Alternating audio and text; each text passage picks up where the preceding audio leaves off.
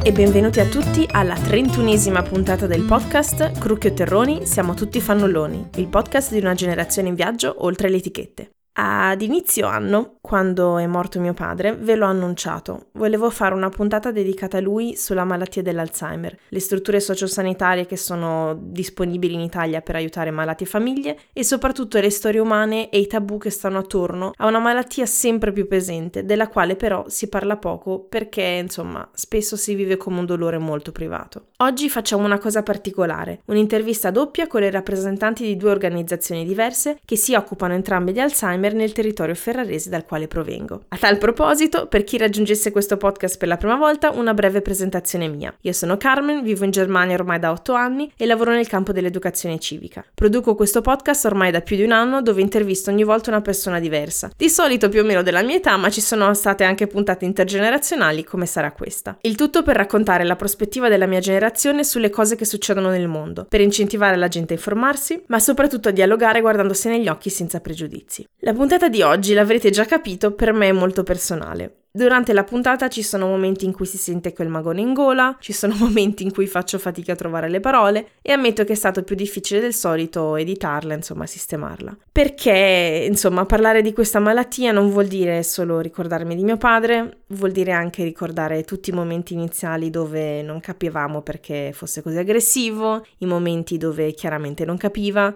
i momenti alla fine dove non riconosceva le persone o il posto dove fosse. Le interviste le ho registrate ad aprile quando sono andata a casa a Ferrara per Pasqua. Questa introduzione la sto registrando ad inizio giugno, poco prima della pubblicazione. Questo per dire che insomma dal 16 gennaio ne sono passati di mesi, però Uh, succedono ancora cose tipo la settimana scorsa stavo vedendo una puntata dei Sopranos, spoiler alert se qualcuno li vuole vedere, non li ha ancora visti, dove c'è una scena molto forte sulla demenza di Uncle June con Tony e mm, mi ha preso veramente male. È una scemata, però era per dire che quella dell'Alzheimer è una malattia che coinvolge ovviamente il malato, ma anche e soprattutto la famiglia. Perché, come dire, chi ne ha affetto se ne dimentica sempre di più fino ad andarsene, a chi gli sta intorno invece rimangono questi ricordi eh, terribili a volte disumanizzanti.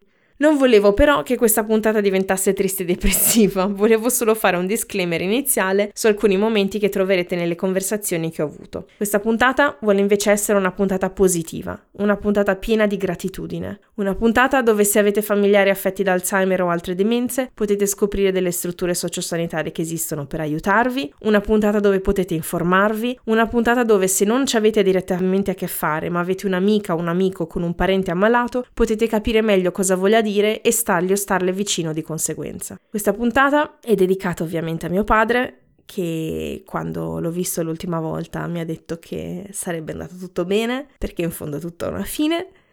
È dedicata a tutti gli operatori e le operatrici che l'hanno accompagnato negli ultimi mesi e soprattutto a mia madre che l'ha assistito da sola per tanti anni, facendo più di quanto potesse essere umano chiederle e pensando sempre solo al bene e alla felicità di lui e che spero insomma che adesso riesca a godersi la vita come merita. Intanto un po' di numeri per capirne la rilevanza del tema e non che, insomma, parliamo di Alzheimer solo perché ha colpito la mia famiglia. L'Alzheimer è una delle più comuni forme di demenza che colpisce le persone anziane e non solo. In Italia soffrono di questa malattia circa 500.000 persone. Nel mondo gli ammalati ammontano a 18 milioni e questi numeri sono destinati a crescere anche a causa del progressivo invecchiamento della popolazione mondiale. Di questi e altri numeri ne parliamo nella prima intervista con la dottoressa Federica Rolli, direttore generale dell'ASP Centro Servizi alla Persona di Ferrara, e la dottoressa Antonella Cambrini, responsabile del servizio nella stessa struttura. Iniziamo intanto a inquadrare questa struttura appunto a livello eh, regionale. In Italia la sanità, anche se ha un budget nazionale e diciamo i, modelli, vari modelli regionali sono relativamente simili è gestita anche con leggi regionali. Ci sono strutture paragonabili alla vostra in altre regioni? È un modello copiabile? Come è nata la cosa? L'ASP, Centro Servizi alla Persona di Ferrara, nasce con questa forma, cioè con questa dicitura anche nel 2008 con una legge regionale. La legge regionale risale alla, alla legge 2 del 2003, quindi è abbastanza vecchia, e faceva riferimento ad una legge nazionale, eh, la 328 del del 2000, cioè lo Stato nel 2000 aveva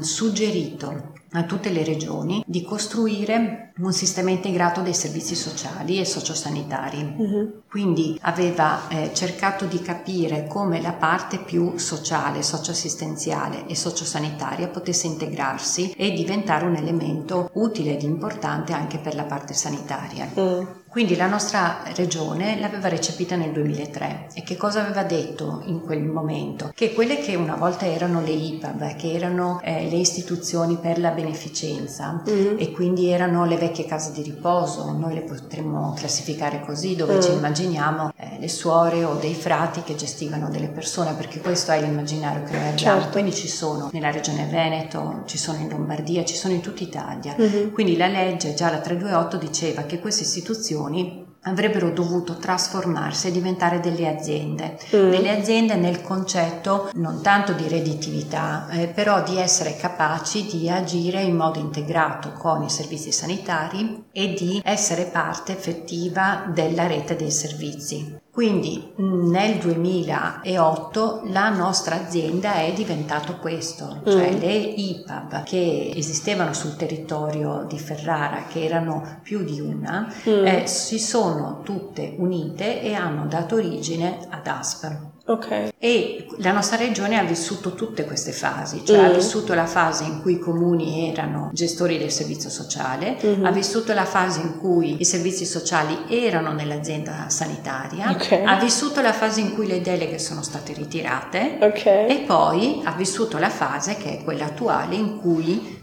queste deleghe sono state date a questo soggetto mm-hmm. ASP che quindi ricompone sostanzialmente tutta, se la vogliamo usare dei termini anche economici, la filiera di quella che è l'assistenza sociale e sociosanitaria. Okay. Nel senso che all'interno del nostro contesto, qui in ASP, o nei vari punti periferici che abbiamo aperto anche integrati con l'azienda sanitaria, una persona può andare, chiedere informazioni, intercettare un assistente sociale e da lì può avere l'accesso ai diversi servizi, uno dei quali noi abbiamo la fortuna di gestire integralmente, che è quello appunto che abbiamo qua all'interno, mm-hmm. cioè dell'assistenza eh, all'interno di nuclei specializzati piuttosto che di posti letto dedicati a livelli di non autosufficienza molto grave. Okay. E quindi questo è l'aspetto peculiare. Poi l'azienda mh, a seconda eh, della, delle specifiche che il comune assegna, nel senso che l'azienda non è autonoma, l'azienda ha dei soci mm. e i soci sono i comuni del territorio di riferimento. Okay. Quindi per noi c'è un'assemblea dei soci che è come se fosse una sorta di consiglio di amministrazione mm. che ha delle quote di proprietà di questa azienda. Okay. Quindi c'è il comune di Ferrara che ha il 98% e l'altro 2% è gestito dal comune di Masitorello e dal comune di Voghera. Questi okay. sono i nostri tre soci. E questo vuol dire che questi comuni hanno anche diciamo, diritto a delle quote di pazienti che possono entrare nella struttura? O no, perché mm, è stato superato questo concetto. Mm. Um, in, altri contesti regionali sicuramente è, è così. Nel, nostro, nel, nel, concetto di questa ASP non è, non è, così, cioè i comuni non hanno chiesto di poter avere delle quote perché, mm. perché da diversi anni questa azienda insieme a delle altre aziende del territorio facendo parte di quello che viene chiamato a livello sanitario, quindi della regolamentazione normativa della sanità regionale. Noi facciamo parte di un distretto che si chiama Centro Nord e questo distretto Centro Nord arriva da Ferrara e fino a Iolanda di Savoia, okay. quindi prende anche la parte della zona del Copparese, uh-huh. solo per dire okay. questa okay. è la dimensione. Quando noi ragioniamo, non ragioniamo quindi come azienda a sé stante, uh-huh. è chiaro che l'organizzazione del posto letto, l'organizzazione di, di, alcune attività le facciamo al nostro interno, però noi lavoriamo insieme all'azienda sanitaria, quindi al distretto centro-nord, all'altro riferimento sociale che c'è nel nostro territorio. Uh-huh. Uh-huh. Da eh, diversi anni a questa parte, quindi che cosa è stato pensato? Che esiste una lista unica di accesso alle strutture residenziali accreditate. Uh-huh. Perché? Il passato insegna questo. Nel 1992 c'è stata una riforma del sistema nazionale okay. sanitario. All'interno di quel decreto era già previsto che venissero le regioni adottassero degli strumenti di autorizzazione e accreditamento, mm. accreditamento istituzionale, accreditamento dell'eccellenza, se in termini un po' più semplici. Sì, certo. Delle strutture non solo sanitarie, ma anche di tipo sociosanitario, mm-hmm. come siamo noi. Le regioni le hanno recepite nel tempo. La nostra regione ha iniziato dal 2000 mm, le fasi di autorizzazione e poi nel 2017 ad avere un impianto di accreditamento. Mm-hmm. Quindi che cosa succede? Che il cittadino che richiede di poter entrare in un posto letto chiede di poter entrare in un posto letto accreditato mm. E ha nel distretto centro-nord la possibilità di scegliere tra un certo numero di aziende pubbliche come siamo noi mm-hmm. o private gestite da cooperative che sono state accreditate dalla regione. Okay. Quindi il cittadino sceglie, mm. potrei decidere di entrare in tutte e otto le strutture che sono accreditate mm-hmm. sulla base del primo posto che si libera. Okay. Quindi ad esempio noi tre che siamo qua attorno al tavolo sulla base della gravità del nostro livello assistenziale, di quanti bisogni noi abbiamo, di quanti sostegni dobbiamo adottare, mm-hmm. veniamo inseriti in una graduatoria e questa graduatoria vale per tutto il distretto. Okay. Quindi nessuno ha delle preferenze su qualcun altro. Quello mm. che viene definito per poter accedere, l'elemento discriminante è la gravità della persona, okay. cioè qual è il livello di non autosufficienza. Mm-hmm. Mm-hmm.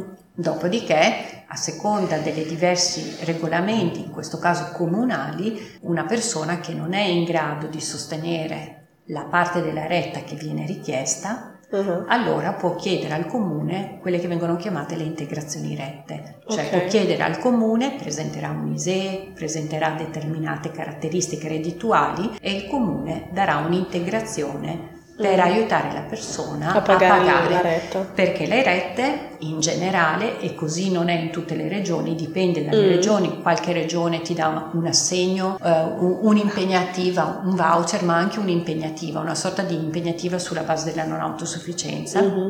nel caso della nostra regione lei faccia conto che ci sia una retta che vale 100 circa il 50% di questa retta ha eh, un valore cosiddetto sanitario, mm. cioè con questa retta uno paga gli infermieri, i fisioterapisti, la certo. parte medica e l'altro 50% paghi la parte assistenziale, mm. gli OS, la parte degli animatori, il mangiare, sì. il cambio delle lenzuola, la lavanderia, insomma tutte queste sì. cose che possiamo immaginare. Ecco, su questa componente qua, che viene identificata come sociale, viene chiesto al cittadino di pagare. Se mm. non è in grado il cittadino di pagare, o la sua famiglia, allora interviene il comune che è responsabile per quel cittadino. Ok. Questo è l'impianto generale. Okay. Poi la, l'azienda, come dicevo, non lavora da sola, nel senso che lavoriamo dentro un distretto e abbiamo dei contratti di servizio che mm. definiscono gli ambiti di attività dell'azienda di ASP. Okay. Quindi noi abbiamo un contratto di servizio che sottoscriviamo con l'azienda sanitaria mm.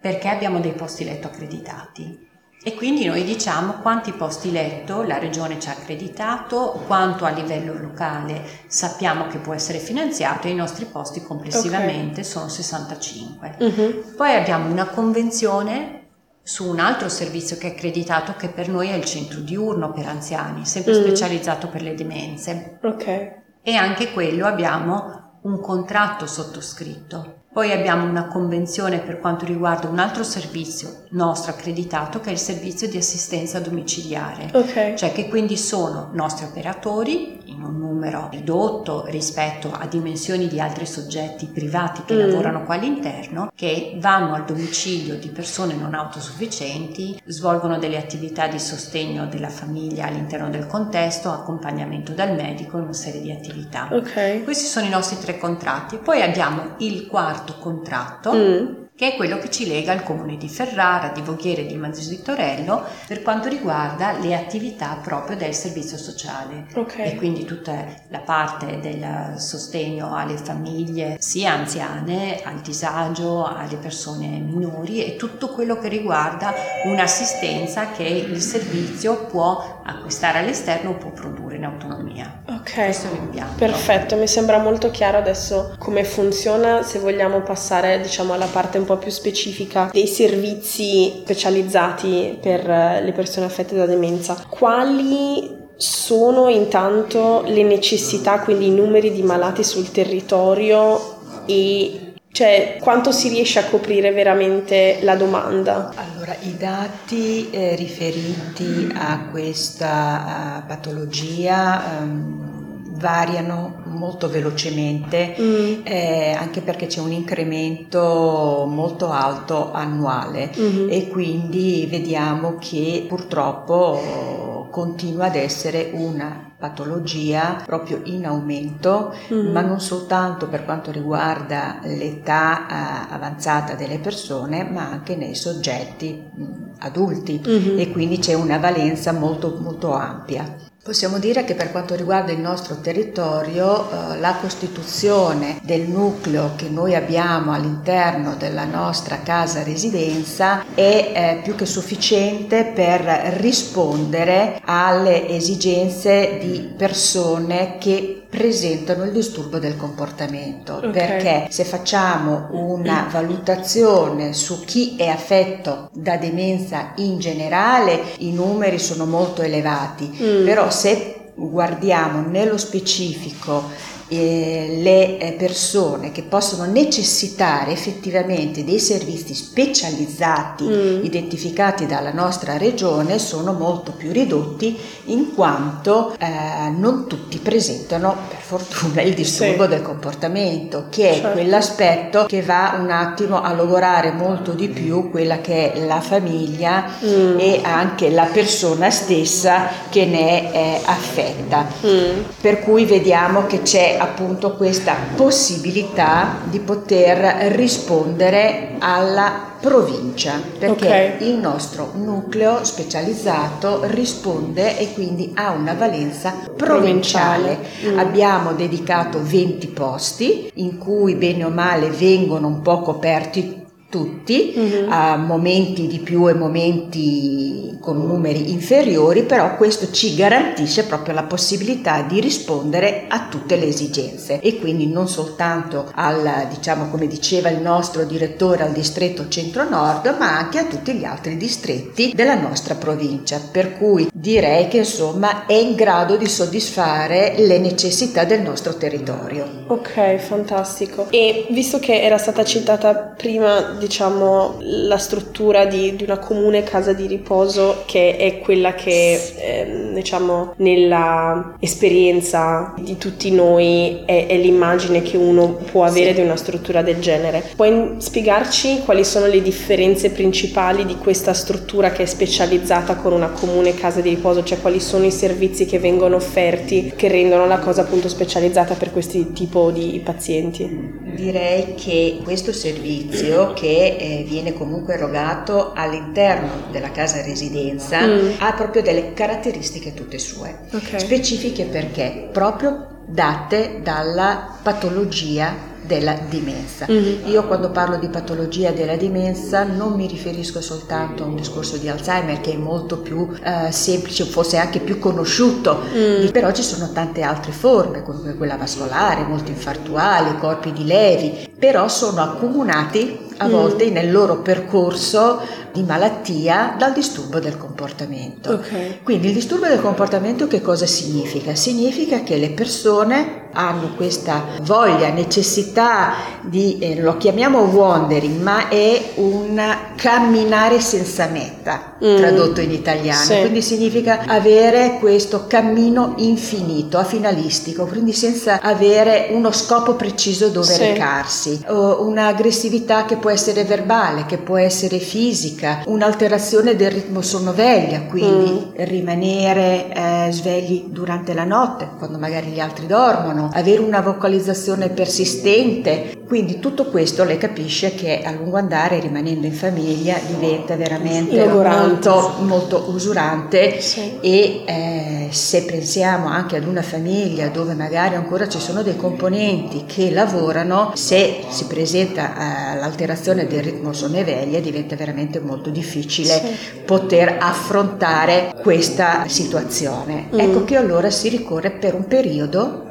definito, temporaneo, legato alla progettualità, perché ovviamente non è sempre presente il disturbo, ma arriva ad un momento che attraverso anche una metodologia gestionale e di approccio alla persona che ha queste manifestazioni eh, si attenua non dico che passi del tutto, però si attenua e può tranquillamente rientrare o al domicilio, se le condizioni lo consentono, oppure essere inseriti in un altro servizio della rete molto più adeguate, quindi magari con le caratteristiche normali che esistono sul territorio. Okay. Perché si differenzia? Proprio per queste casistiche, mm. per cui dobbiamo garantire sicurezza all'ambiente. Sì. E noi ci siamo rifatti alla letteratura specializzata, il modello Gentle Care di Moira Jones, che mm. è già operativo da tantissimi anni in America, in Canada e anche nel nord Europa. Mm. Ci siamo confrontati veramente con altre realtà dell'Emilia Romagna proprio per comprendere e per capire meglio come poter affrontare la ristrutturazione dei nostri locali, perché mm. noi partiamo proprio da una condizione di casa di riposo, diciamo così, eh, tradizionale. tradizionale mm. esatto.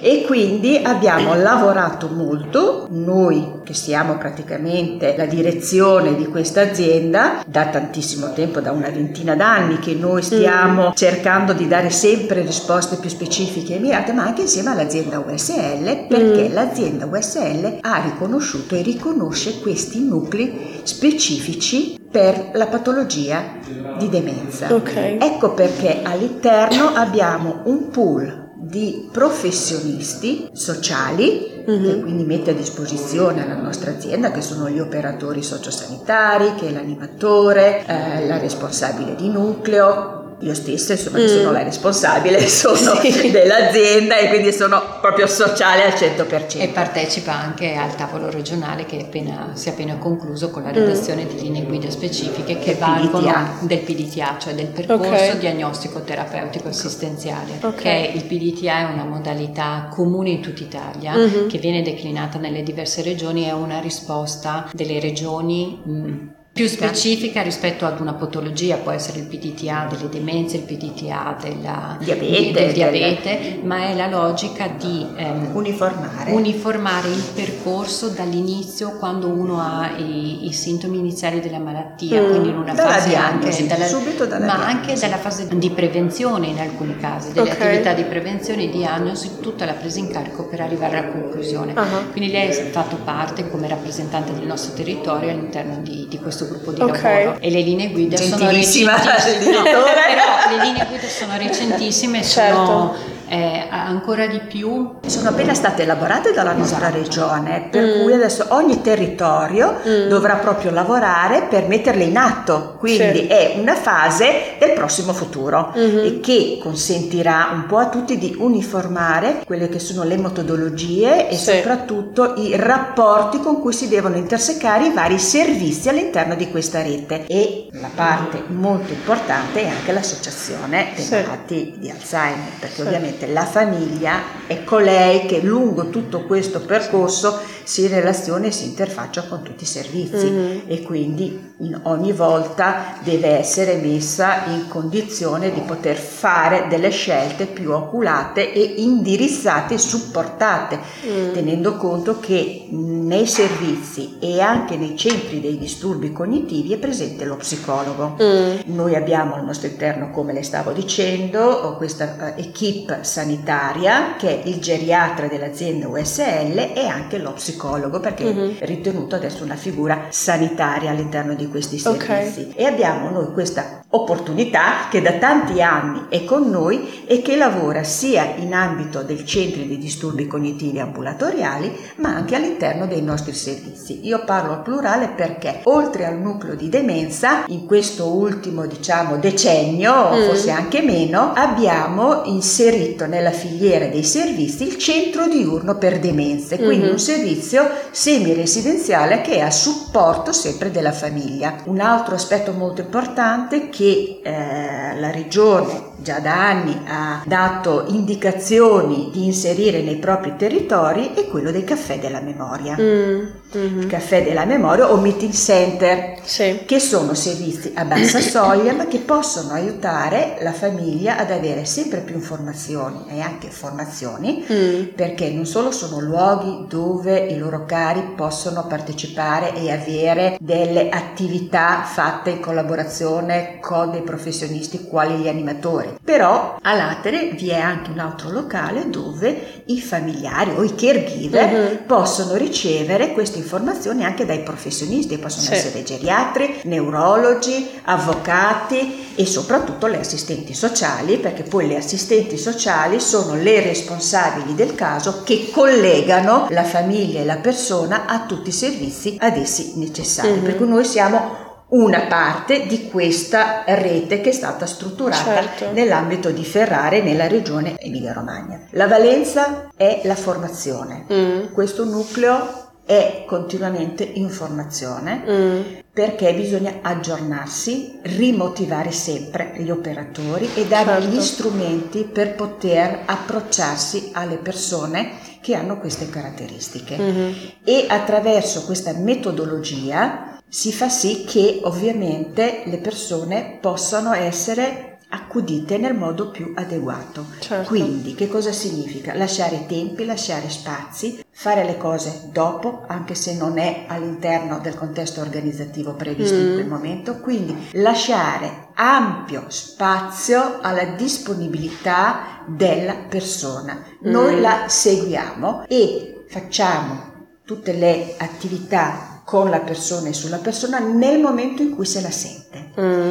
L'altro aspetto importantissimo è l'attività di stimolazione cognitiva, cioè sono i programmi, perché al di là della terapia farmacologica che ovviamente viene monitorata e viene adeguata in base alle condizioni della persona, viene svolta un'attività che proprio viene chiamata terapia non farmacologica, perché mm. sono tutte quelle attività che vanno ad incidere sulla memoria, mm. sul ricordo, sul fare, sulla rappresentazione anche all'interno del nucleo con delle caratteristiche che riproducono il concetto di casa. Mm. Quindi fare attività di cucina, fare attività con l'ortoterapia, mm. avere un bel giardino come abbiamo al nostro interno, il giardino sensoriale. Mm. Quindi questa opportunità di stare all'interno, ma di andare anche all'esterno, di condividere questo spazio con profumi, con mm. odori che possono ristimolare mm-hmm. il passato ma anche il presente, le erbe aromatiche, per cui anche la concezione di questo giardino sensoriale è fatta in modo tale che le piante, i fiori, eh, le erbe aromatiche possono essere toccate, odorate, mm. ascoltate, prese anche sradicate perché non ci sono alcun tipo di problema e quindi per loro poi insieme ai nostri operatori si fa tutto un excursus del ricordo che cosa sì, ricordano gli odori e i profumi stimolo sensoriale su tutti i piani sensoriale su mm. tutti i punti per mm. cui abbiamo l'ambiente che lo rende protesico quindi è stato costituito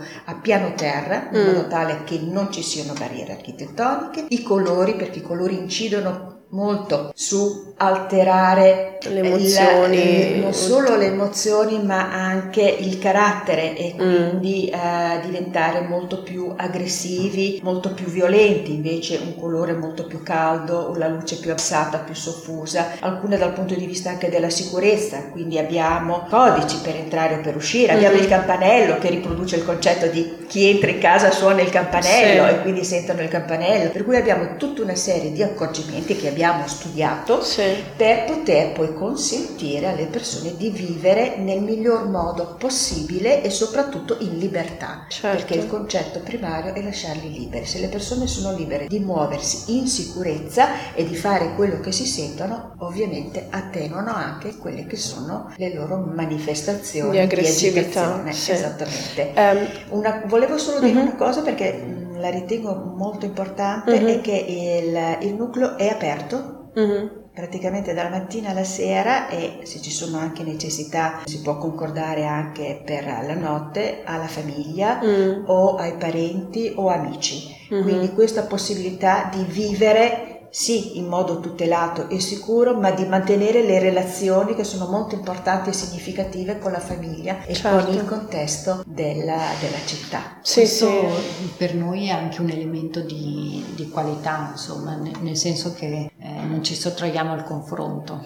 Mm. Se tu vieni tutti i giorni stai tante ore all'interno della struttura, eh, vedi tante cose mm. e, e, quindi hai modo anche di, di, dirci se ci sono delle cose sulle quali non sei d'accordo, mm-hmm. poi possono, possiamo non essere d'accordo anche noi. Ovviamente. Sì, sì, certo. Però diventa anche un modo per, per, dire che la struttura è aperta e quello che si vede mm. ad un orario si vede anche in un altro orario, certo. cioè non c'è una... No, no, io mi ricordo ogni volta che sono venuta a trovare mio padre, insomma, che sì, qualunque orario, una disponibilità disponibilità sempre veramente fantastica di tutti gli operatori a spiegare il perché magari di, c'è stato un certo tipo di cambiamento nel suo atteggiamento, nella sua comprensione. Sì, da questo punto di vista.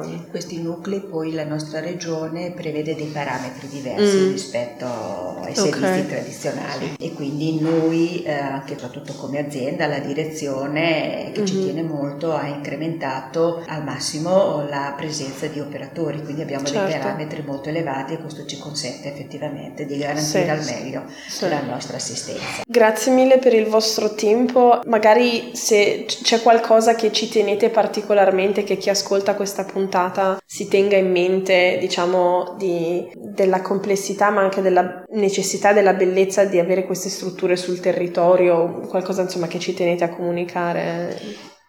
Ma eh, io devo dire che è un servizio molto particolare, molto impegnativo, mm. molto oneroso, sia dal punto di vista eh, lavorativo ma anche economico, mm. ma eh, lo ritengo oh, quasi fondamentale per eh, queste patologie perché può veramente dare un aiuto alle famiglie. Mm. Infatti le famiglie dopo che hanno fatto questo passaggio ritrovano un minimo di serenità, anche perché sono comunque supportati in tutto il percorso uh, dalle informazioni della geriatra mm. e soprattutto dallo psicologo. Lo psicologo sì. aiuta moltissimo a, a, affrontare questo percorso. Mm. Non dico ad accettare al 100% perché l'accettazione e l'elaborazione è una cosa lunga e molto individuale, però almeno ci proviamo a dare un supporto alle famiglie e abbiamo visto che in tanti casi è stato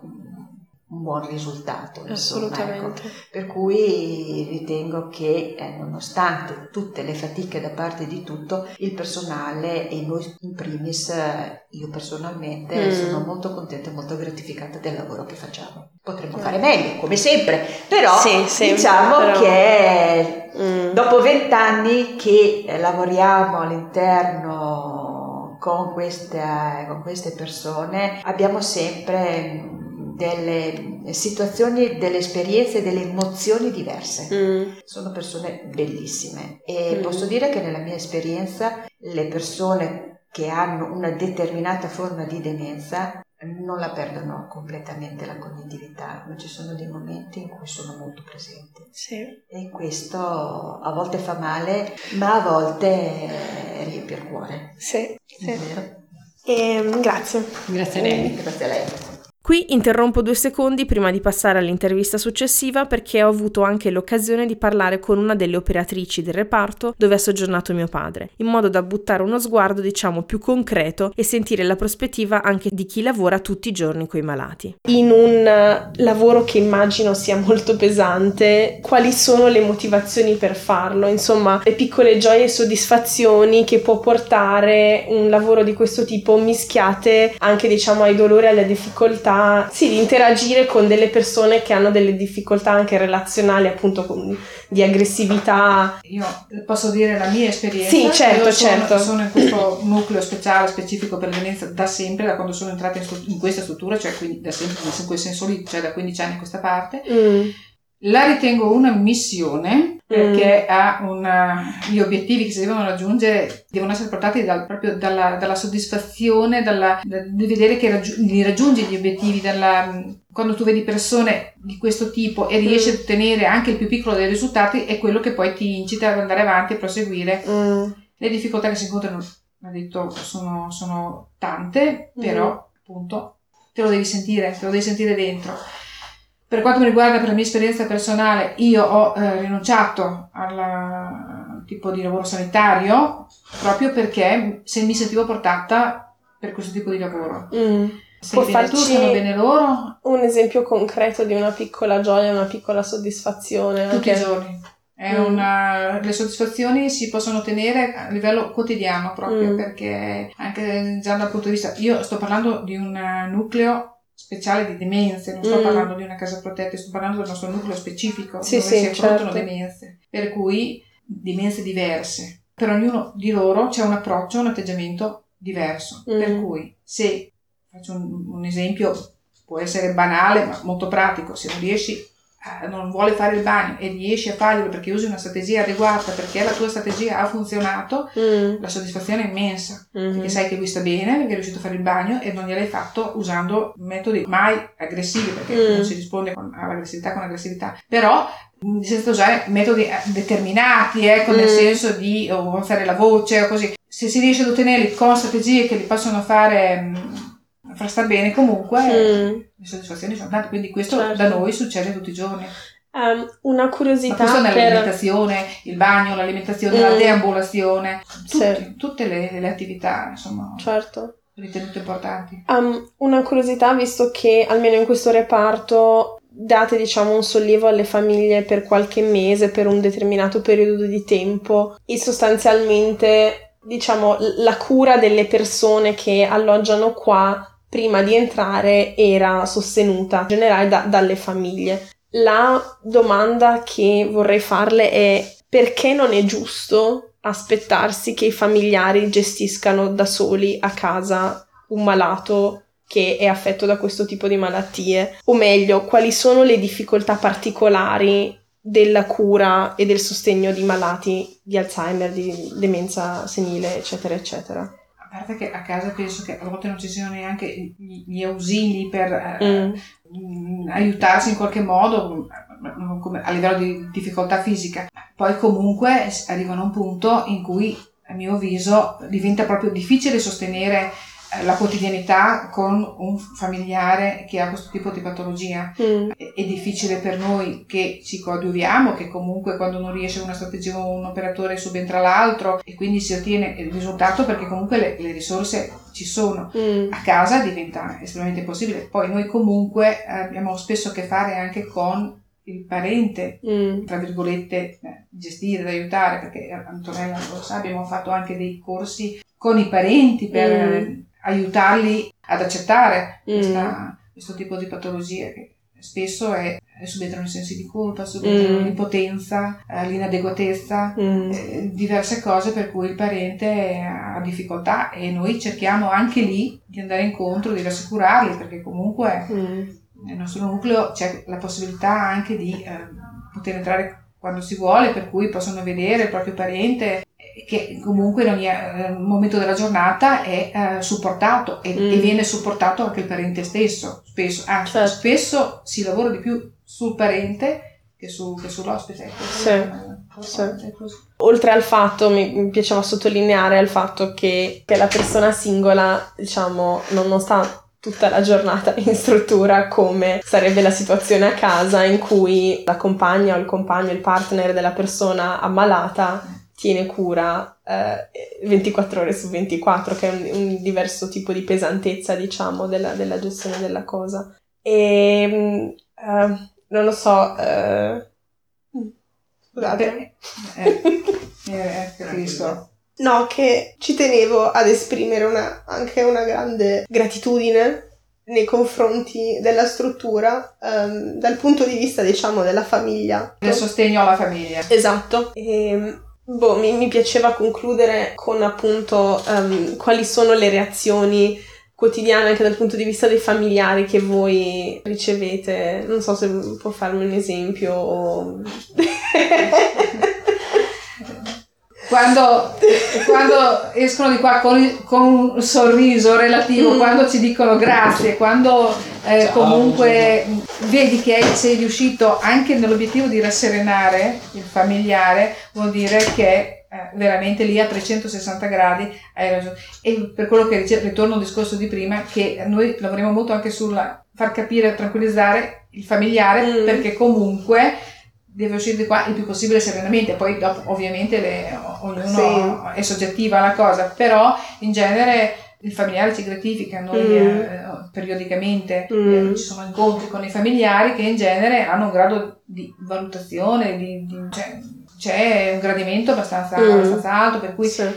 anche, anche, quello ti dà l'indice che il tuo lavoro l'hai fatto bene certo. e hai cercato di farlo al meglio. Certo. Un'ultimissima cosa, poi lascio andare che da fare. Una delle cose secondo me che preoccupa di più i familiari di una persona malata di Alzheimer o di demenza senile è diciamo la paura che mettendo la persona in struttura si senta messa da parte fuori dal proprio uh, ambiente normale a casa eccetera e una delle cose che ad esempio ha aiutato mia madre tantissimo dopo il primo mese è stato rendersi conto che mio padre non, non percepiva di non essere a casa. Che lui fosse stato a casa o che fosse stato in struttura non cambiava molto dal punto di vista del suo rapporto con mamma, di quasi rinfacciarle, di non essersi continuatamente presa cura di lui. Quindi quello che volevo capire anche dalla sua esperienza um, quanto capita effettivamente che i residenti malati sentano dopo il periodo introduttivo ovviamente la mancanza di casa quanto se ne rendono conto e quanto si sentono qua a casa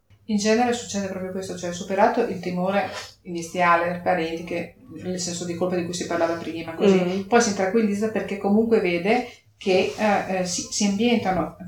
Posso portare un esempio, mm. posso portare diversi, posso portarne un, un, esempio per tutti, una persona che sembrava non volesse proprio i primi giorni, eh, tentava di scappare, di andare, di fare, che nel momento della dimissione si era organizzato un'uscita perché non scappasse nel cortile, quindi con la macchina con porta aperta di fronte alla porta dell'ingresso aperta. Io l'ho accompagnato all'ingresso per poter farlo uscire, ha richiuso la porta della macchina, ha richiuso la porta dell'ingresso e è ritornato dentro e ha detto io sto, sto a casa, non vado via. Poi questo signore ritornò in seguito, tra l'altro fu un secondo, un secondo ingresso perché mm. poi dove, dove andò non si trovò bene, probabilmente non era la struttura adeguata per lui, per cui ce lo rivedemmo eh, con piacere mm. perché comunque lui appena entrò si riconobbe, riconobbe okay. la sua casa nonostante il disorientamento di cui era mm. purtroppo colpito, eh, esatto, per cui e spesso quando vanno, li portano a casa, non so, per un sollievo, un, un mezzogiorno, così o per una festività, a volte lo sconsigliamo anche perché comunque vengono destabilizzati, Mm. Quando sono a casa dicono voglio andare a casa, riconoscono mm. la struttura come la loro casa e questo per noi vuol dire che l'obiettivo è stato anche lì, l'obiettivo raggiunto. è stato raggiunto e poi comunque che il parente si sente, il familiare si sente a posto, si sente okay. più tranquillo. Grazie. Ma di niente. La seconda chiacchierata di oggi l'ho fatta invece con Paola Rossi, presidente dell'AMA Ferrara Onlus, ovvero dell'Associazione Malattia Alzheimer. Partiamo dalle presentazioni base, quindi che cos'è l'AMA, come è nata l'associazione e quali tipo di attività offre. Allora, tanto grazie Carmen di questa possibilità di divulgare le attività che fa la nostra associazione. Noi siamo nati alla fine del 1998, quindi l'anno scorso abbiamo compiuto 20 anni. Mm-hmm. E tanto che siamo sul territorio ma è ancora poco per riuscire a tirar fuori i nostri pazienti dalle case dove sembra che sia l'unica possibilità per ora per loro di poter, eh, come posso dire, stare con i propri familiari. Mm-hmm. Quindi la nostra associazione è nata perché un gruppo di 29 persone nel 98 ci siamo trovati, eh, ognuno di noi aveva un'esperienza purtroppo in questa triste malattia e mm. quindi abbiamo pensato di fondare questa associazione. Le attività quali sono? Ovviamente aiutare il paziente eh, nella gestione dei servizi della rete, quindi mm-hmm. tutti gli esami e quant'altro, soprattutto aiutare la famiglia nel suo contesto perché, come sempre eh, ricordo, nel momento in cui il familiare ha la diagnosi, è inserito in un percorso che sia fatto bene o fatto male, questo percorso comunque c'è, quindi mm. ha le sue visite, i suoi esami, eccetera. Il caregiver invece, quindi il familiare, quello che si sobbarca 24 ore su 24 l'assistenza mm. al paziente, questo è quello che ha più bisogno da un certo punto di vista di avere un'assistenza che è ovviamente psicologica. Certo. L'altra nostra attività è quello di dare visibilità a questa malattia mm. e di, diciamo, sponsorizzare, dare, dare anche eh, attività per la ricerca. Mm-hmm. Quindi questi sono le, i due nodi principali. Le, le, i, i, nodi principali. Mm. Pensando che nel mondo nel 2050 solo l'Alzheimer, non le demenze, solo l'Alzheimer vogliono dire 131 milioni di pazienti. Okay. Eh, da adesso al 2050. Perché? Perché la popolazione si è molto invecchiata, mm. Per cui ovviamente questa è una, come posso dire, è, è, una malattia, tra virgolette, che non è una malattia ma è un insieme di cose, non si muore di Alzheimer, ok? Mm. Ma di altre patologie correlate. In Italia noi abbiamo 600.000 malati di Alzheimer. Uh-huh. Nella nostra provincia gli ultri 65 anni sono più del 23%. La media della nostra regione Emilia-Romagna è attorno al 20%. Quindi siamo la provincia più vecchia. Mm-hmm. Nell'ambito delle demenze, ti do queste statistiche perché servono un attimino per capire l'importanza sì. che sta avendo questa malattia. Nella, nella nostra provincia, che siamo la, la, più vecchia, l'incidenza dell'Alzheimer è attorno al 60-65% delle demenze in generale. Wow. Quindi, visto che noi abbiamo un tasso della, eh, aspetta che ti dico esattamente, 96.000 demenze mm-hmm. nella nostra provincia, se tu fai 65%, ti viene una forbice di malati di Alzheimer che va dai 1.700 ai 2.000 persone ammalate di questa tipologia. Capisci che è una cosa terribile solamente per la provincia di Ferrara che ha 132.000 abitanti in tutta 150.000 abitanti, 132 la, mm. è il capoluogo, diciamo, sì. insieme. Quindi è una malattia molto importante sì. e tutta la responsabilità di questa malattia da un certo punto in poi è a carico del caregiver. Mm. Quindi se tu pensi che il malato di Alzheimer come media si attesta sui 77-78 anni, chi è impegnato nella assistenza siamo a una media di 59 anni, quindi mm. è una, purtroppo è ancora un'attività lavorativa. Mm-hmm. Hai una 59 anni, purtroppo nessuno ai nostri tempi eh, va in pensione. sì. E quindi vuol dire che ha una media di assistenza di 4-5 ore al giorno di assistenza e poi hai l'assistenza indiretta, quella eh, della sera, mm-hmm. quindi vuol dire che hai 11 ore di sorveglianza da un mm-hmm. certo. Quindi è un impegno che ti mette in crisi una famiglia. Certo. Okay? Quindi questo è il contesto in cui noi ci troviamo con questa, e il costo, della, mm. e il costo di questa assistenza è tutto in capo alle famiglie. Alle famiglie, sì. Eh. Quindi mi perdoni il confronto forse un po' azzardato, però è come sostanzialmente se una coppia di genitori avesse un figlio molto piccolo che ha bisogno di cure, non trova un posto in un, in un asilo, cose di questo tipo, e deve pagare costantemente una babysitter per potersi occupare del proprio figlio mentre mentre loro vanno a lavorare. Certo. E quindi lo, eh, lo, lo, lo ribaltiamo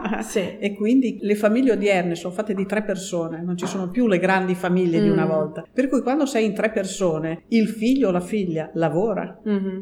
Mm-hmm.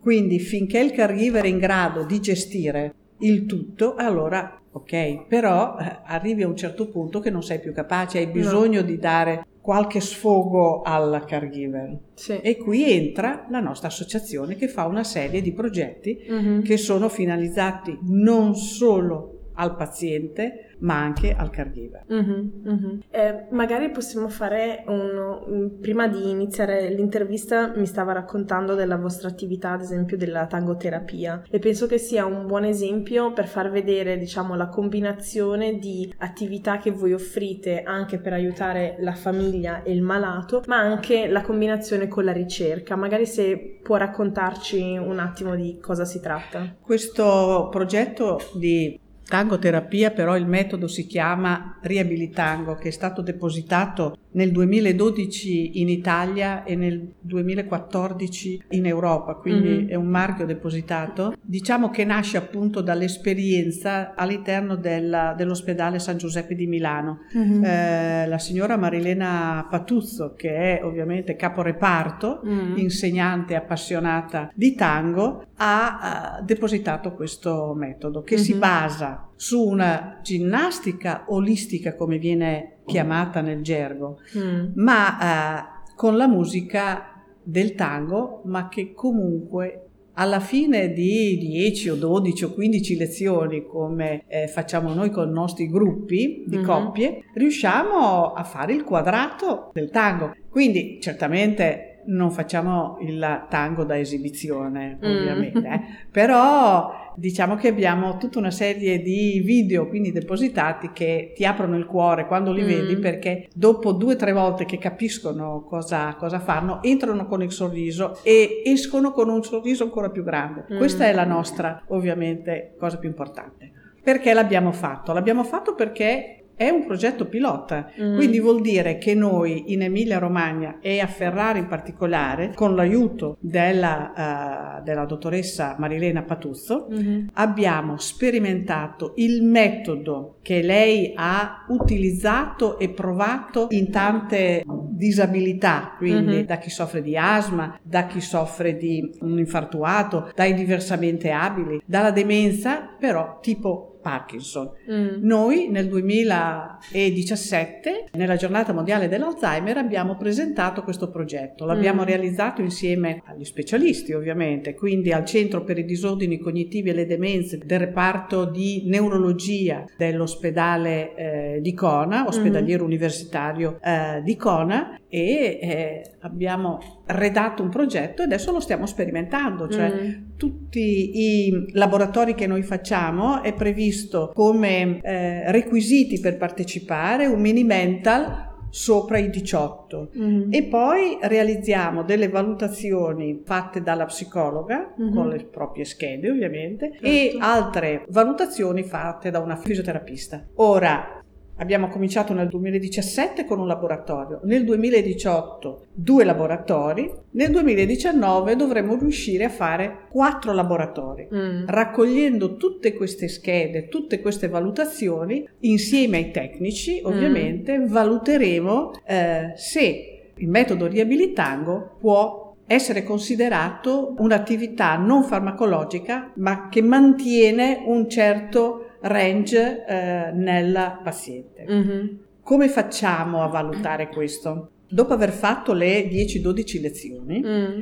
in cui ci sono una serie di passi da fare mm. in gruppo, di lato, eh, tutta una serie di, eh, di figure, mm-hmm, diciamo così. Mm-hmm. Poi lasciamo passare almeno due mesi, mm. due o tre mesi, poi chiediamo alle coppie che hanno partecipato di rifare quelle figure okay. che loro sanno come le abbiamo chiamate. Uh-huh. Ovviamente visto che l'Alzheimer è la morte della memoria delle cellule che ti mm. danno la memoria recente, mm. è, è ovvio che se si ricordano i passi vuol dire che l'attività è positiva. Certo. Ok? E fino adesso abbiamo avuto degli esiti stupendi perché ah. abbiamo dato anche dei compiti a casa a queste mm. coppie mm. di alla fine delle prime 12-14 lezioni di preparare a casa mm. una, una, serie di passi che a loro piacevano di più. Ok. A coppia quindi mm. abbiamo registrato, si sono preparati a casa e a gennaio-febbraio abbiamo fatto questo esamino come li chiamiamo noi mm. ed è stata una cosa stupenda. Ok. Voi non riuscirete mai a dirmi di quelle coppie che eventualmente Mm. eh, poi inserirò nel nostro sito internet dove Mhm. ci sono tutti i video, non riuscirete mai a capire chi è il caregiver e chi è il paziente. Mm. Quindi è questo il valore in più che dà questo tipo di attività non farmacologica.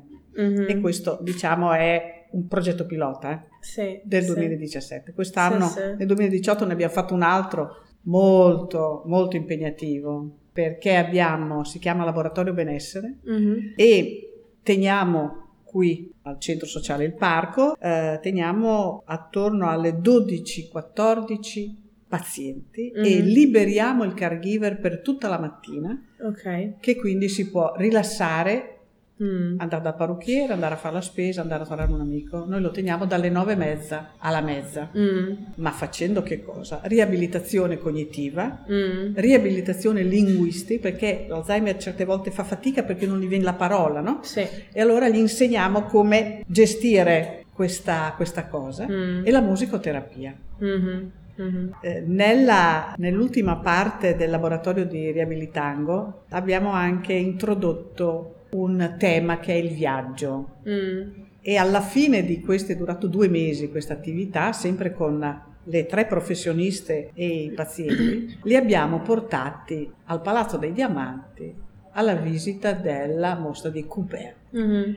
Solo loro ovviamente, non coi familiari, eh, solo Sì, sì.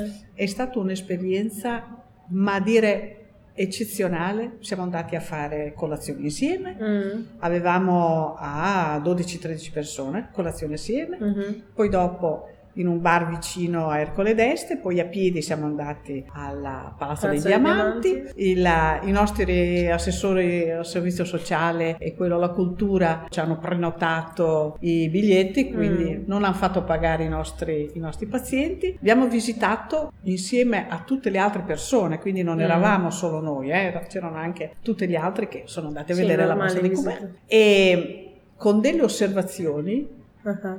E con una lucidità che siamo rimasti tutti sconvolti. Mm. Ripeteremo anche quest'anno, nel 2019, questa cosa, però abbiamo due laboratori, quindi quest'anno è, sarà una cosa Mm. è molto impegnativa. Noi come volontari siamo pochi. Sì. purtroppo. Quanti siete qua a Ferrara? Allora, il nostro consiglio direttivo è formato da nove persone. Mhm. però per una serie di sfortune che veramente riusciamo a lavorare, siamo in quattro. Ok. E curiamo tutto, Cento, Comacchio, Ferrara. Mm. In ogni progetto c'è all'interno un nostro referente. Mm. Perché verifica, controlla il professionista, se ci sono dei problemi con il paziente Certo. ed è impegnativo. Vuoi che io seguo, io insieme alla Fiorella Bruni Pirani, seguo tutte le attività del riabilitango Wow. è tutto, eh, eh, e poi lavoro, cioè Sì, dire, no, eh, infatti. diciamo, che, Sì. diciamo che sono un po' in... Molto lodevole. Um, come si fa secondo lei cultura sulla malattia dell'Alzheimer? Quindi che faccia ha ad esempio una comunità che dovrebbe essere accogliente nei confronti di persone con diversi tipi di demenze. È sicuramente una domanda esistenziale, però mi immagino che nel vostro lavoro quotidiano vi siate scontrati con una serie di stereotipi, di tabù nei confronti di questa malattia, anche da parte dei familiari stessi che hanno interiorizzato questi tabù e quando si trovano a essere colpiti in prima persona all'interno della famiglia da- dalla presenza di questo tipo di malattie che sono un po' confusi, non sanno bene come gestirla, ecco. E proprio perché questa puntata per me è importante proprio per andare contro questi stereotipi, fare comunicazione aperta e empatica nei confronti di questa malattia, volevo un po' sentire la sua esperienza. È una domandaccia, Carmen, questa, è una Sì. domandaccia perché pensare che noi sui dati che ti ho dato all'inizio, dei 1700-2000 malati di Alzheimer nella nostra provincia, Mm. la nostra associazione ha 184 soci su tutta la provincia. Allora, questo ti dà già uno standard che è terribile, terribile, Mm. vuol dire che noi, noi come associazione ovviamente, non riusciamo ad arrivare alle famiglie, Mm. però anche la rete dei servizi formata dai neurologi, dai geriatri, dalla medicina interna, neanche loro riescono a dare un aiuto a queste famiglie. Mm. E voglio dire, vent'anni che siamo sul territorio mm. e ci sono uh, delle zone della nostra provincia di cui il, il familiare non porta fuori il paziente perché mm. si vergogna. Mm. L'inclusione è terribile. Vedasi che tante volte certi progetti non abbiamo l'utenza per poterli realizzare. Mm. E questa è una cosa terribile. Allora, cosa dobbiamo fare? Noi stiamo lottando, non so da quanti anni, con il medico di base. Cioè il medico mm. di base è la prima persona che si può rendere conto del cambiamento del suo paziente che conosce mm. da sempre e quindi poter raccogliere e andare subito in prevenzione. Mm. Prima riusciamo a raggiungere queste persone, prima riusciamo a mantenerle con tutta una serie di attività a un certo livello senza avere un degrado progressivo, progressire e molto veloce. Mm. Il medico di base non gliene può fregare di meno e mi dispiace dire questo.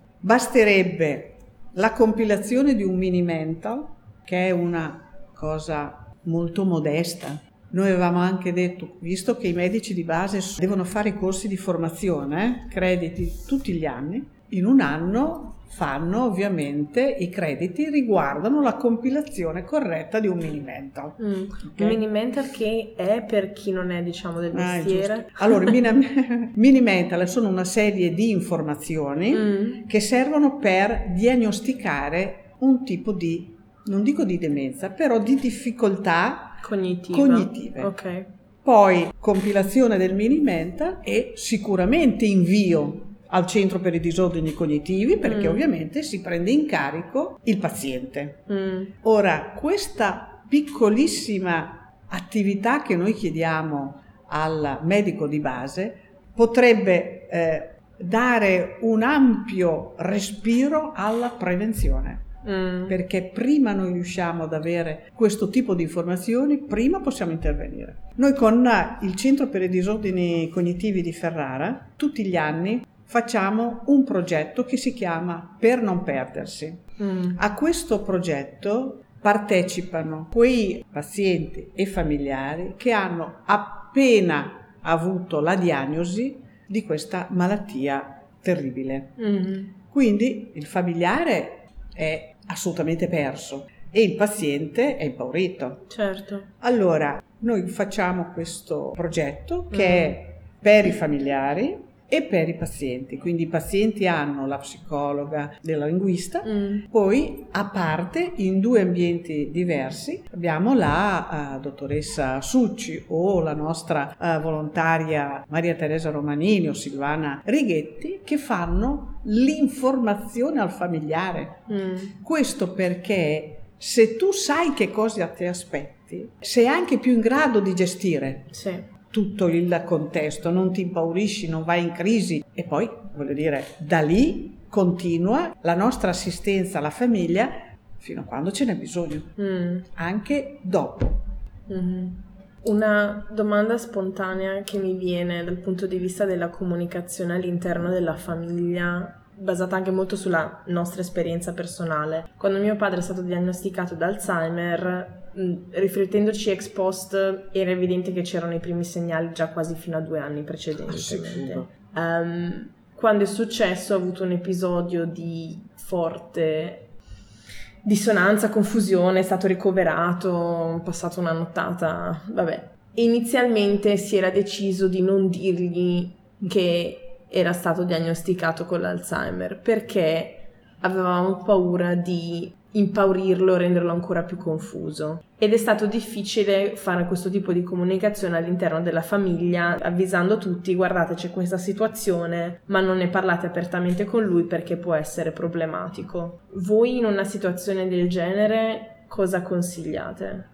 Dipende da chi hai di fronte, mm. come in tutte le cose Io ho delle persone che sono molto giovani, qua hanno 60-64 anni, mm. non li puoi nascondere. Ormai la, il medico, neurologo, dice direttamente al paziente quello che ha.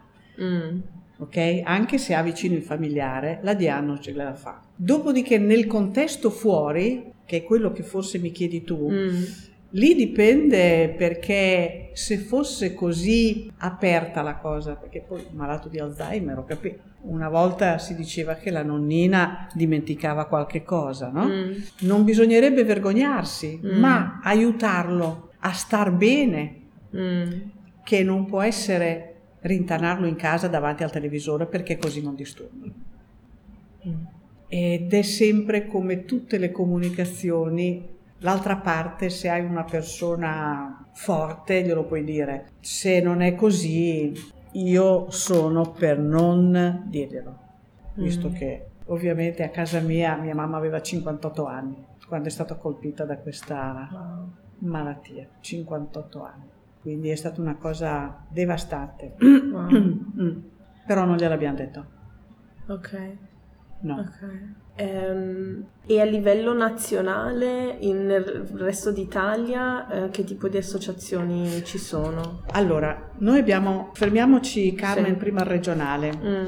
Nel 2004, 2002, 2006, attorno a quegli anni lì adesso, noi abbiamo fondato mm-hmm. eh, l'associazione di secondo livello Alzheimer Emilia Romagna. Okay. che opera sul territorio. Noi quindi ogni nostra associazione forma, un componente di questa forma il consiglio direttivo dell'associazione Alzheimer Emilia Romagna. Mm. Così siamo 15-16 associazioni, non siamo tutte, però che operiamo e quindi c'è anche una comunicazione uno scambio di, mm. mh, mm, come posso dire, eh, di informazioni, c'è chi fa più ricerca, si mm. basa più sulla chi fa più volontariato e ci scambiamo i progetti. Mm. Quindi il nostro progetto di riabilitango adesso verrà realizzato anche da altre associazioni con tutta la nostra esperienza mm-hmm. e quindi loro non devono fare più di tanto perché noi gli diamo il progetto, abbiamo anche gli insegnanti che si devono ovviamente abilitare mm. a prendere il diploma di riabilitango certo. a Milano. Ok. Quindi okay. Mm-hmm. è una cosa, eh, sì, sì, diciamo. una rete diffusa di associazioni che... Esatto, questo è l'Alzheimer Emilia Romagna. A livello nazionale ce ne sono due, AIMA e Alzheimer Italia. Mm, ok.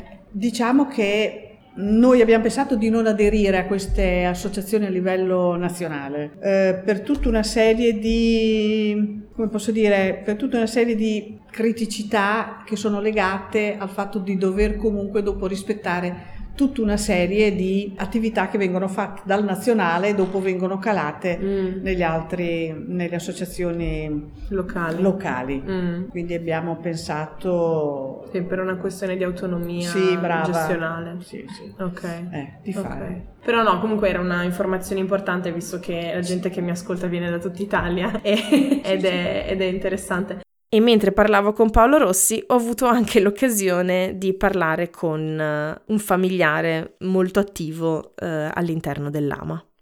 La quotidianità come familiare, la difficoltà mm, è il gestire quando loro sono all'inizio della malattia e mm. quindi hanno la presunzione di riuscire a fare tutto come facevano prima. Sì. Quindi questa presunzione in loro scatena una imposizione, un, anche una rabbia si può dire, perché comunque dentro di loro si rendono conto dell'incapacità, però mm. non vogliono accettare l'aiuto della moglie, quindi mm. diventano irascibili, diventano chiusi, diventano scorbutici e, e, questa è la prima difficoltà che un familiare incontra. Mm.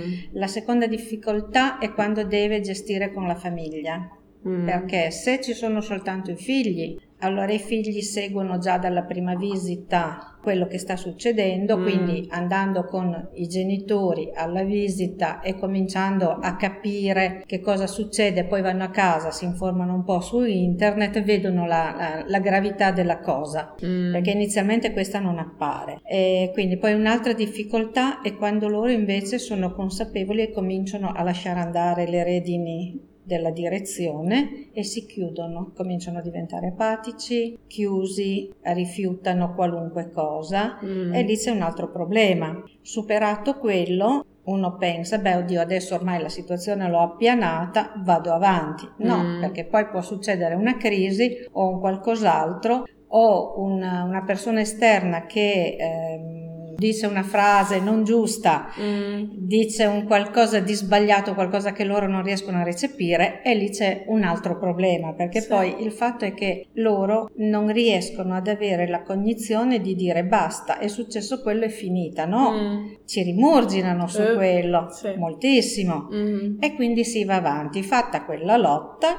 poi dopo subentra un altro, però questo è l'iter della malattia, cioè pian pianino sono tutti piccoli poissé che portano a delle crisi che il coniuge, perché generalmente il coniuge è la donna che, che, che fa tutto questo, e quindi ehm, si va avanti con fatica, poi mh, mm, cominciano a mancare gli spazi di quello che tu facevi prima. Mm. Ti manca una vita sociale. Mm-hmm ti manca anche al limite la telefonata con un'amica, perché poi magari se loro vedono che ti protrai di più al telefono incominciano a dire eh, hai finito, mm. sai com'è, e quindi c'è tutta un, una serie di, di, di criticità. E... e, tornando al diciamo l'input esterno di amici o, o conoscenti, mh, mm, mi piaceva discutere un attimo su questo sì. punto perché anche nella nostra esperienza personale è successo ad esempio che mio padre essendo una persona molto orgogliosa non voleva sì. far vedere all'esterno esatto, sì, le, le difficoltà che stava vivendo e quindi diciamo riusciva ad avere l'energia di comportarsi tra virgolette bene o dare all'esterno un'impressione più forte, risoluta finché c'erano le persone che erano non io e mia madre eh. sostanzialmente e poi mia madre o io ci ritrovavamo dei commenti di amici o, o altri familiari che dicevano vabbè ma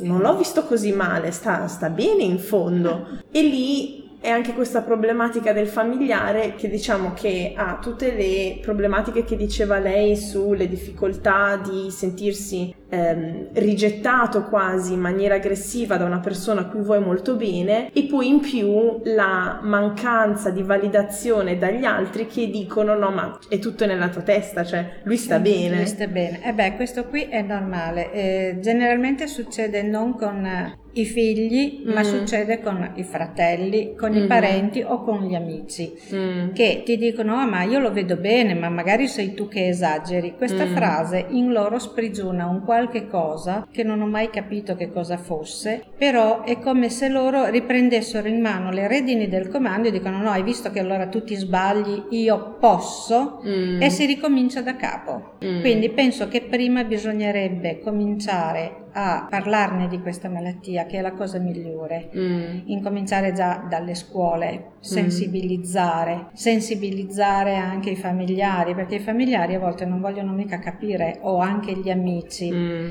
e, e, quindi creano un, un, disagio a loro, perché poi alla fin sì. fine loro hanno il disagio di apparire come vogliono in pubblico. Mm. Non ce la fanno, fanno uno sforzo micidiale, sì. però poi alla fine è il disagio che la famiglia riceve e questo qui bisognerebbe che all'inizio della malattia creare un percorso, quando sono proprio all'inizio all'inizio, creare mm. un percorso di quello che gli sta succedendo a loro, spiegarglielo bene con, logicamente non dirgli tu hai una malattia di Alzheimer, quindi sai che questo, questo e questo, però cominciare a spiegare con una forma leggera ti sta succedendo questo, guarda che può essere questo, quindi non devi fare questo, devi creare, devi cercare di essere quello che sei adesso anche fuori del tuo ambiente, perché non è una malattia infettiva. Mm. Io penso che questo qui forse chi ti sta intorno incomincia a recepirlo meglio. Mm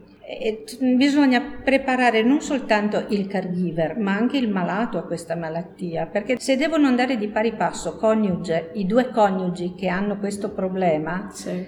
uno è preparato e l'altro no, però quello che è preparato fa il doppio della fatica su quello che non è preparato. Se ha un'infarinatura, non dico tutto, però un qualche cosa di infarinatura all'inizio dove gli viene spiegato anche a loro che cosa sta succedendo, io penso che loro prima di tutto cercano cercano di, eh, di, di, di, stimolare se stessi, mm. di cercare di migliorare se stessi, perché non è che gli diciamo da oggi a domani sei come sei, basta, chiuso. No, eh, io questo percorso l'ho fatto con mio marito, che all'inizio della malattia ho detto alla dottoressa di spiegargli che cosa succede, lei glielo ha spiegato, poi io ho continuato a casa, mm. ho detto mm. guarda succede che tu stai perdendo la memoria, però ringraziando Dio c'è un percorso che ti può aiutare, io ti aiuto nel tuo percorso, ma tu devi essere consapevole che la forza maggiore ce la devi mettere tu, mm. perché io non posso fare la tua parte. E mio marito ha cominciato, ha ripreso i libri, c'è stato un periodo che non riusciva più a leggere, quindi avevo parlato con la dottoressa Liporace, mi aveva consigliato dei libri con figura mm. e, e, scrittura in modo da non stancarlo. Abbiamo cominciato con i cruciverba, gli ho comprato l'iPad e le ho messo solo la pagina dei cruciverba perché se no non,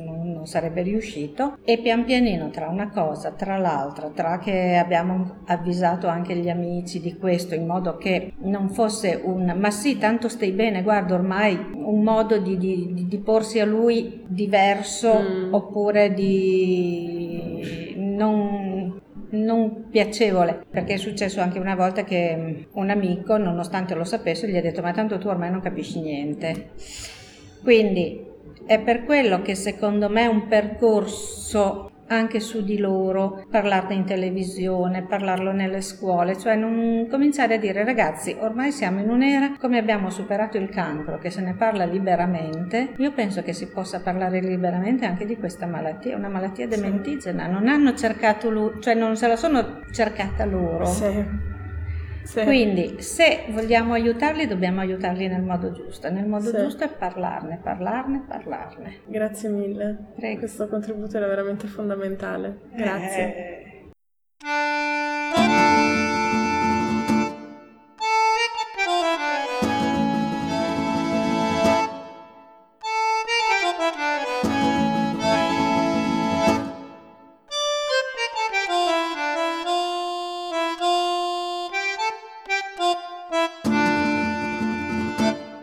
Per chi ci ascolta con regolarità, saprete che alla fine di ogni puntata abbiamo una o due rubriche per alleggerire l'atmosfera e parlarvi di viaggi o modi di dire. Questa volta invece vi parlerò di un gioco, un gioco sull'Alzheimer. Un ormai caro conoscente, non avendo modi migliori di descriverlo, che intervisterò tra l'altro a luglio per una puntata sull'archeologia, Antonio, ha avuto esperienza con l'Alzheimer tramite suo nonno e ha sfogato questa sua esperienza in una delle sue passioni, scrivere giochi da tavolo. Così è nato Alzheimer Hals and Eimer, un gioco da tavolo per due per capire meglio e simulare cosa voglia dire sia da un lato essere affetti dalla malattia che anche essere un familiare curante della persona. Io ammetto non me la sono ancora sentita di giocarci, ma ha vinto il premio Game Chef Fumarole e sono sicura che sia fatto molto bene. Quindi insomma, Chiudendo con una cosa positiva, se volete diffondere un po' di empatia verso questa malattia, è il gioco fatto per voi. Nelle note di approfondimento della puntata poi trovate il PDF da scaricare visto che il gioco è in Creative Commons.